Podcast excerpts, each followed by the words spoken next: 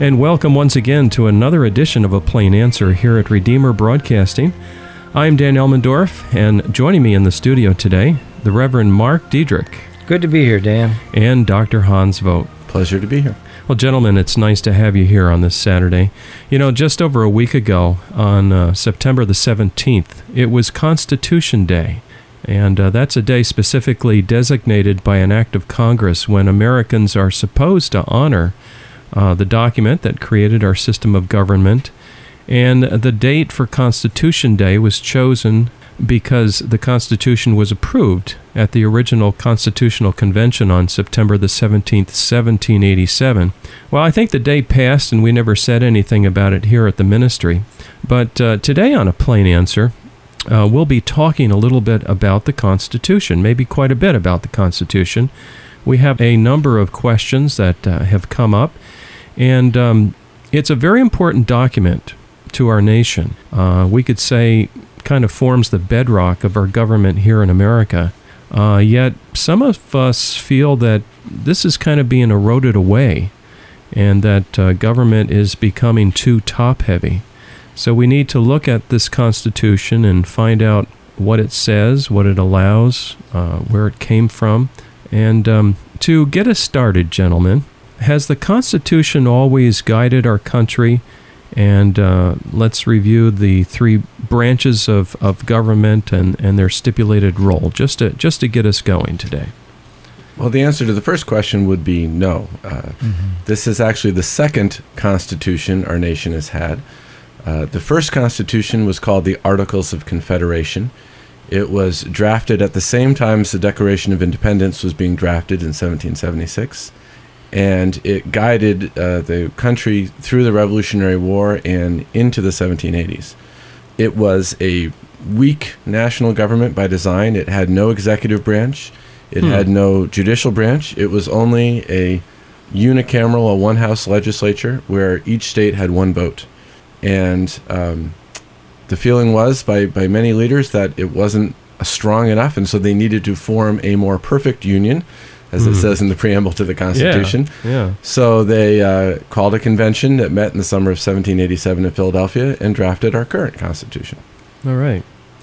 So um, the Articles of Confederation, then, there was no executive branch and no judicial branch. That's right. All right. And as a result, uh, Congress, the Continental Congress, could pass a law, but it had no way to enforce that law.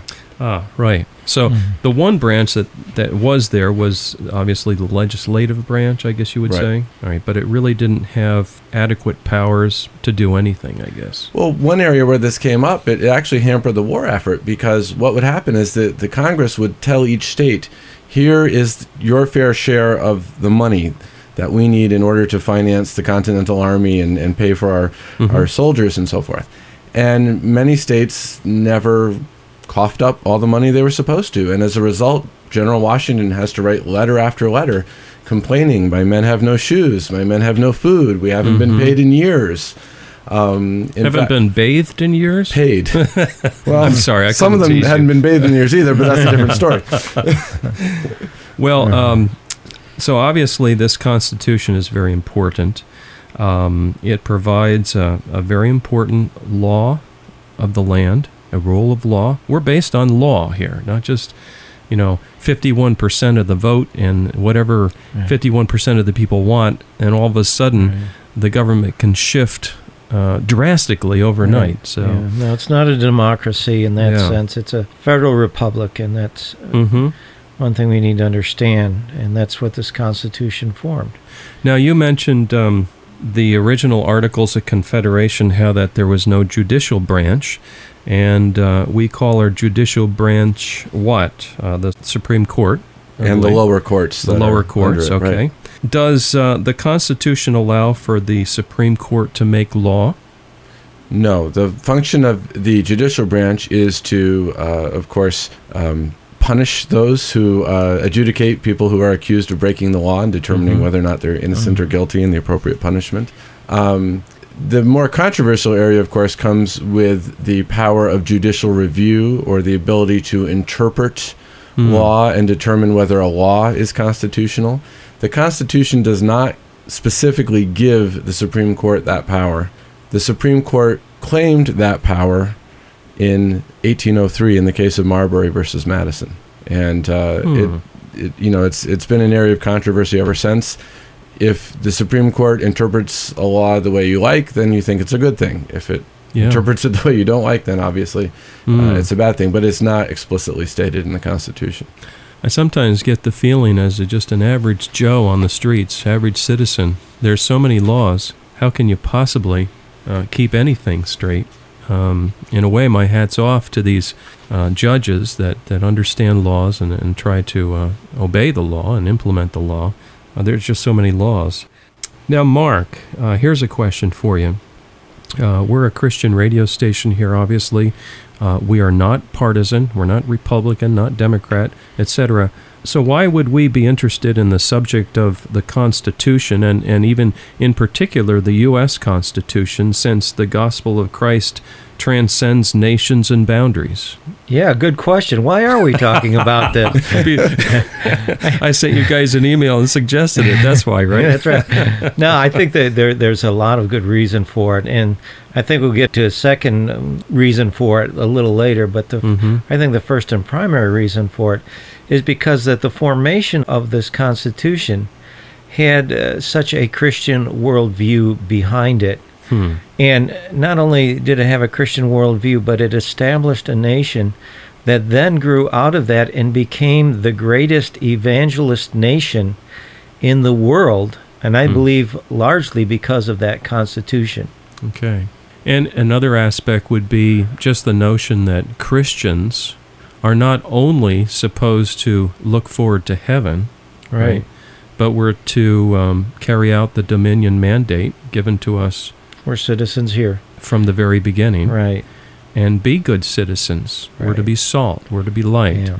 And uh, and that makes it, I mean, th- th- that's why this Constitution is so u- unique, because hmm. the Christians always have had that mandate to be salt and light and to live in the world. And, of course, Paul mm-hmm. and the eleven apostles lived, or the twelve with Matthias, uh, living in the Roman world at that time. We're living in a pagan world.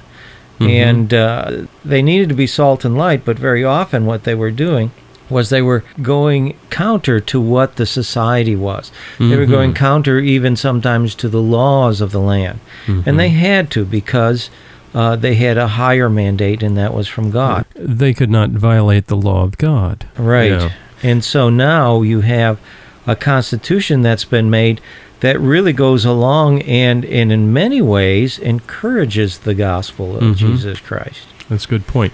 Now hold that thought, because I see we're up against a break already on this program today. We're talking about the Constitution. And uh, joining me today, the Reverend Mark Diedrich and Doctor Hans Vogt. And uh, stay with us. We'll be right back for more of this interesting discussion.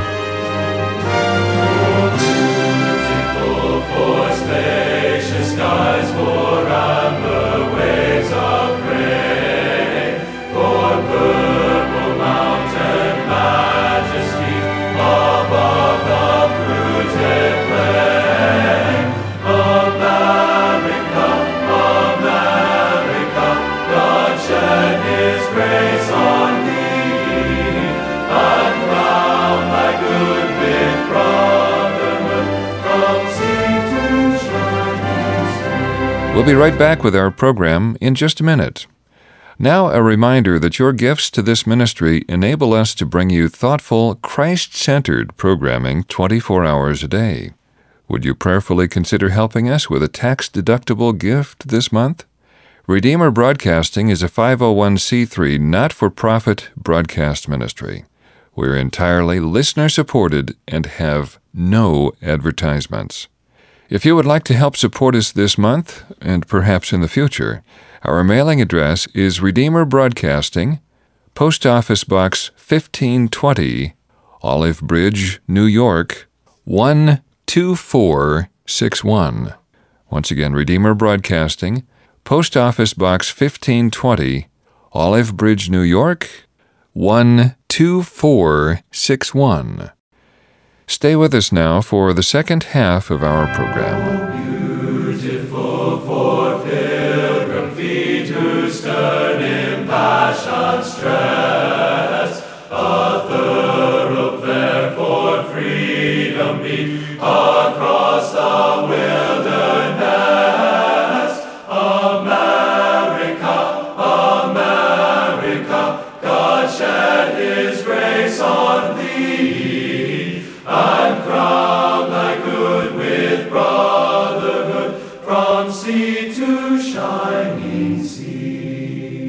And welcome back. You're listening to A Plain Answer here at Redeemer Broadcasting. In the studio today is the Reverend Mark Diedrich, pastor of the P C A Church in Kingston, New York, and Doctor Hans Vogt, professor, Ulster County Community College. We're talking today about the Constitution. It was just a little over a week ago on September the seventeenth, and it was uh, officially Constitution Day, and we never even mentioned it over the air, so in a way we're doing a little catch-up here. But um, we're working through some questions regarding the Constitution. We've already asked the question, does the Constitution allow the Supreme Court to make law? And uh, the next question would be, does the Constitution empower the President to make law? Well, the purpose of the executive branch is to execute, that is, to carry out or put into effect the laws passed by the legislature. The legislative branch is the branch that has the power to make laws. All right, so we just need to keep that in mind anytime that comes up. It's it's just simply, it's so simple. It's it's the legislative branch that makes the laws. Right. Where it gets into a potential gray area is that in carrying out the law, Uh, there is often room for interpretation. Mm-hmm. Uh, and at a certain point, interpretation can slide into mm-hmm. actually changing or making new laws. Now, you just made me think of something, and what about these so-called executive orders that presidents issue that uh, bind the entire nation? Where do they come in this whole? Well, that's a good million. example. They're not anywhere mentioned uh, in the Constitution. Uh, another example would be the um, signing statements, which have become popular in recent years, where a president signs a bill and says, but as I sign this, I will interpret it this way or, or do it this way. Yeah. Uh, and again, you know, that's that's kind of adding to mm. uh, the law. Mm-hmm. Some... Um I, I'm thinking now Supreme Court maybe, but I've heard this phrase, um, uh, strict constructionist. W- mm. Where does that phrase come in all of this discussion? Help me understand that. Well, it, it's how you interpret the Constitution. And th- one of the first times this debate between strict and loose construction came up was over whether or not uh, the federal government had the power to create a national bank. Mm. Alexander Hamilton, who was the first Secretary of the Treasury, Uh, and that's why he's on a ten dollar bill, uh, he wanted to create a national bank, and he argued that this would enable uh, him as Secretary of the Treasury to stabilize the nation's finances, pay off the debt, create a, a currency, and so forth. Thomas Jefferson, who was the Secretary of State at the time, this is George Washington's cabinet, said uh, that the Constitution did not grant the power to create a national bank. That's hmm. not one of the enumerated powers of Congress in Article One, Section eight. So Jefferson said, you can't do it. That's what we call strict construction. Well, that's a good example. Unless the Constitution specifically allows the government to do something, it cannot do it. Mm-hmm. Now, Hamilton took the opposite view, loose construction. Hamilton said, well, it doesn't say we can, but it doesn't say we can't either. And he pointed um, to the end of Article One, Section eight, to what is called the Necessary and Proper Clause, or Elastic Clause. Mm. And that says that Congress shall have all powers necessary and proper to carry the above, everything else that's in Article One, Section eight, into effect. Hamilton and loose constructionists ever since have basically argued that necessary and proper can be stretched, that's why it's called an Elastic Clause, yeah. to mean basically whatever is convenient or useful. Mm-hmm. Uh, and in that, a whole lot has been uh, shoehorned, if you will, uh, into the Constitution. But wasn't there a, a listing of specifics related in that section? Yes. Uh, and so if the specifics are listed, then it strongly implies there's limits on the elasticity. Right. So, for example, in the case of the National Bank, Hamilton's argument was that Article One, Section eight gives Congress the power to coin money and regulate right. the value of money, there you go. Uh, and to regulate interstate commerce. Right. Hamilton said, this bank will help us to regulate the value of money and regulate interstate commerce. Therefore, it is necessary and proper. Mm. Therefore, it is constitutional. Yeah. Mm. But once you start doing that, of course, you know, clever lawyers can... You know, yeah, I'm a, make anything mean I'm anything afraid if they lawyers. want to. I'm afraid. I, you know, I'm. I don't want to give my age away, but I've lived here long enough now where I'm afraid of lawyers because they're wordsmiths. So they're able to twist the words and make them mean anything they want them to mean. It, they, they scare the living daylights out of me. Hey, um, here's another question. Does the Constitution give the federal government any power in the field of education? No. Yeah, word no. No. It's just simple. No. Well, that's simple. Yeah. Okay. But here's how you get around it. Again, how, do, how does loose construction work? The way you get around it is to, and the way Congress does get around it with things like No Child Left Behind or the Education Department, mm-hmm. is to to appropriate money. Congress does have the power to appropriate money. That's for sure. And offers it to the states and to the local school districts, and then says, if you want the money, and there's no school district in this land that doesn't want the money, yeah. then you have to follow our regulations. So effectively oh, bribing yeah. local school districts into complying with okay. federal regulations. That's how it works. Yeah, and that, that's a problem in and of itself. The government, uh, where, where do we have authorization in the Constitution for the government to actually be handing out money left and right like this?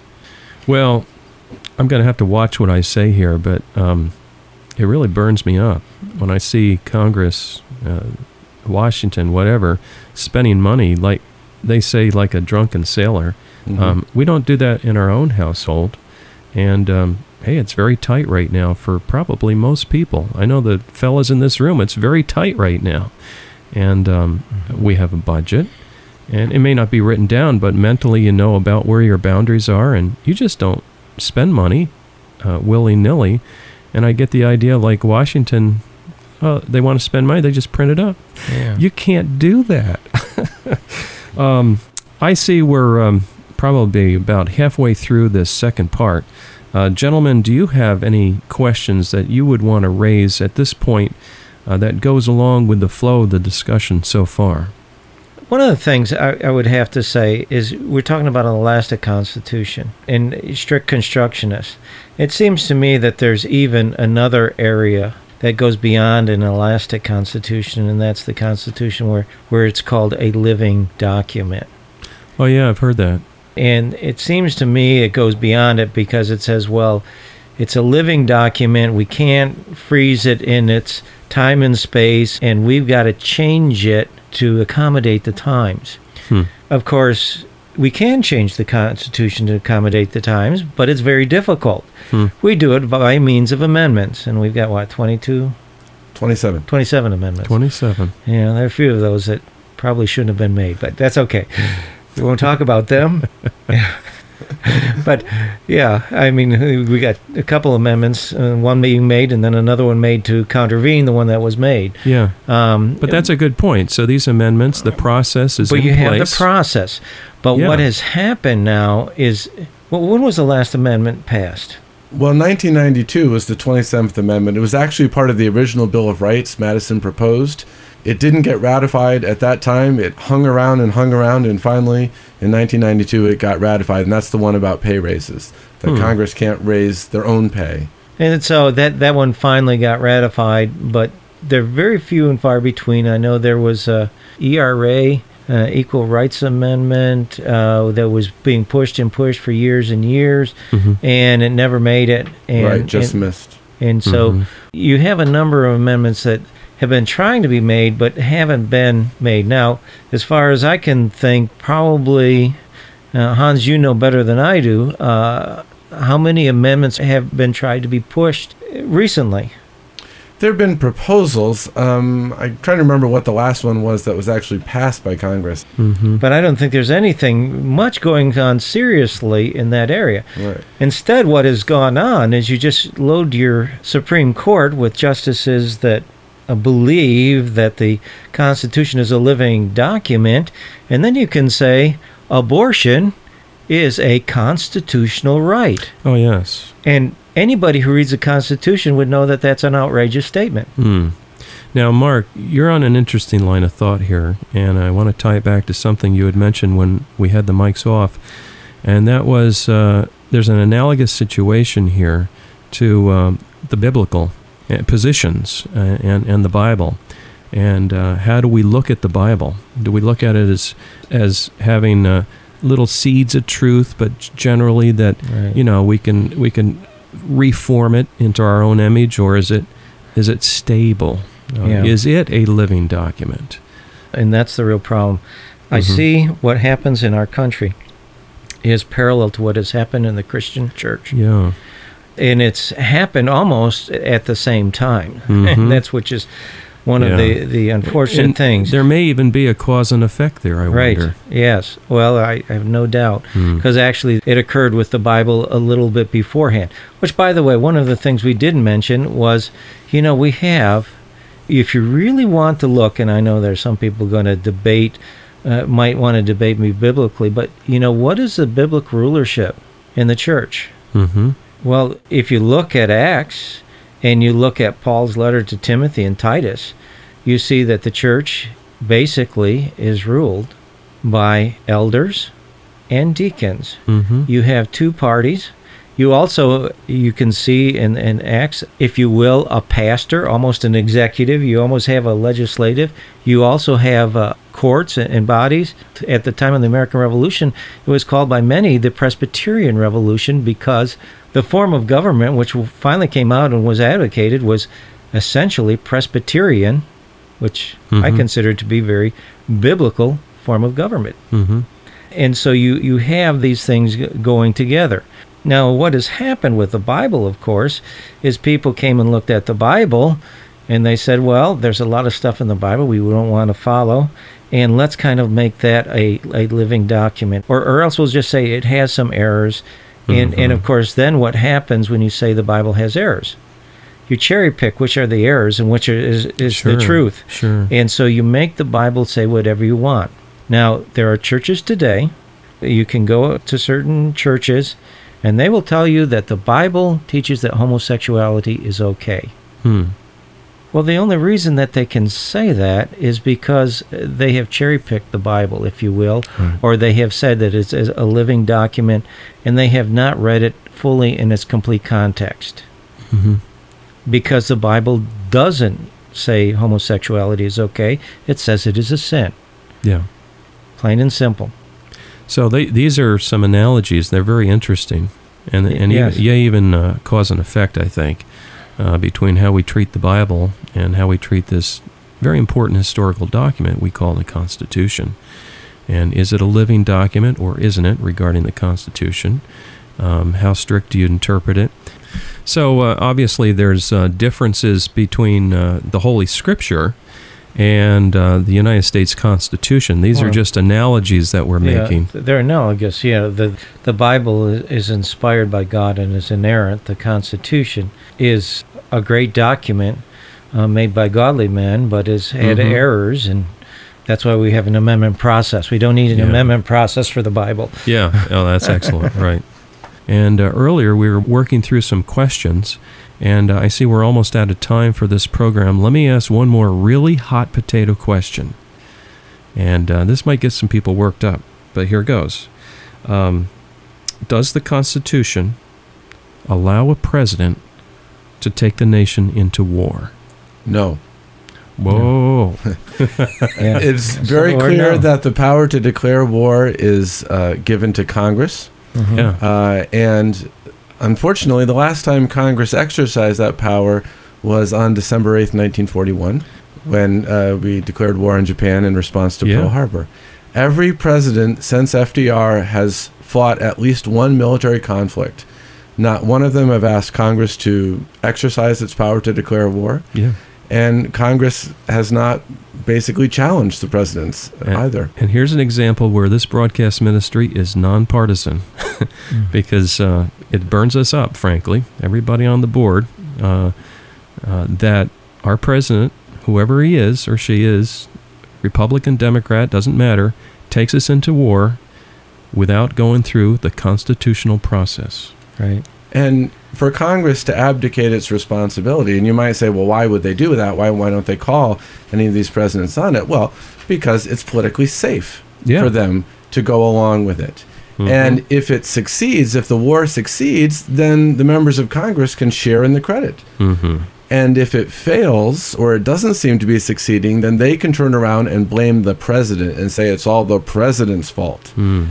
Uh, it, it looks like, um, it almost looks like, it has the appearance that Congress is making the decision uh, in in recent practices when there's a congressional vote that authorizes the president to enforce United Nations Security Council resolutions. Um, but that is not the same as a formal declaration of right. war, is it? No, right. That's basically saying we will allow the president to continue doing what he's already doing. Yeah, yeah, that's right. It's a me too, uh, but it's not uh, taking the actual leadership on the issue and making the decision mm-hmm. that the Constitution requires of, of the legislature. Yeah. I, um, I'm very leery of um, using our military power in a willy-nilly way. You know, quite some time ago, us same three gentlemen met and we discussed just war theory. And we believe in, in just wars. They're unfortunate, but they're necessary. But um, you don't go into war willy-nilly, and our Constitution requires Congress to declare war. So thanks for that answer. Hey, we're out of time already. Thank you so much for joining us today here on A Plain Answer. There's so much left undone yet to discuss. I think we'll uh, continue this discussion into next week. Today in the studio with me has been the Reverend Mark Diedrich and Doctor Hans Vogt. Check out uh, iTunes. We are there. All these programs are posted under Redeemer Broadcasting, as well as our website, under A Plain Answer. For Redeemer Broadcasting and A Plain Answer, I'm Dan Elmendorf. May our Lord richly bless you today as you serve Him. America, America, God shed His grace.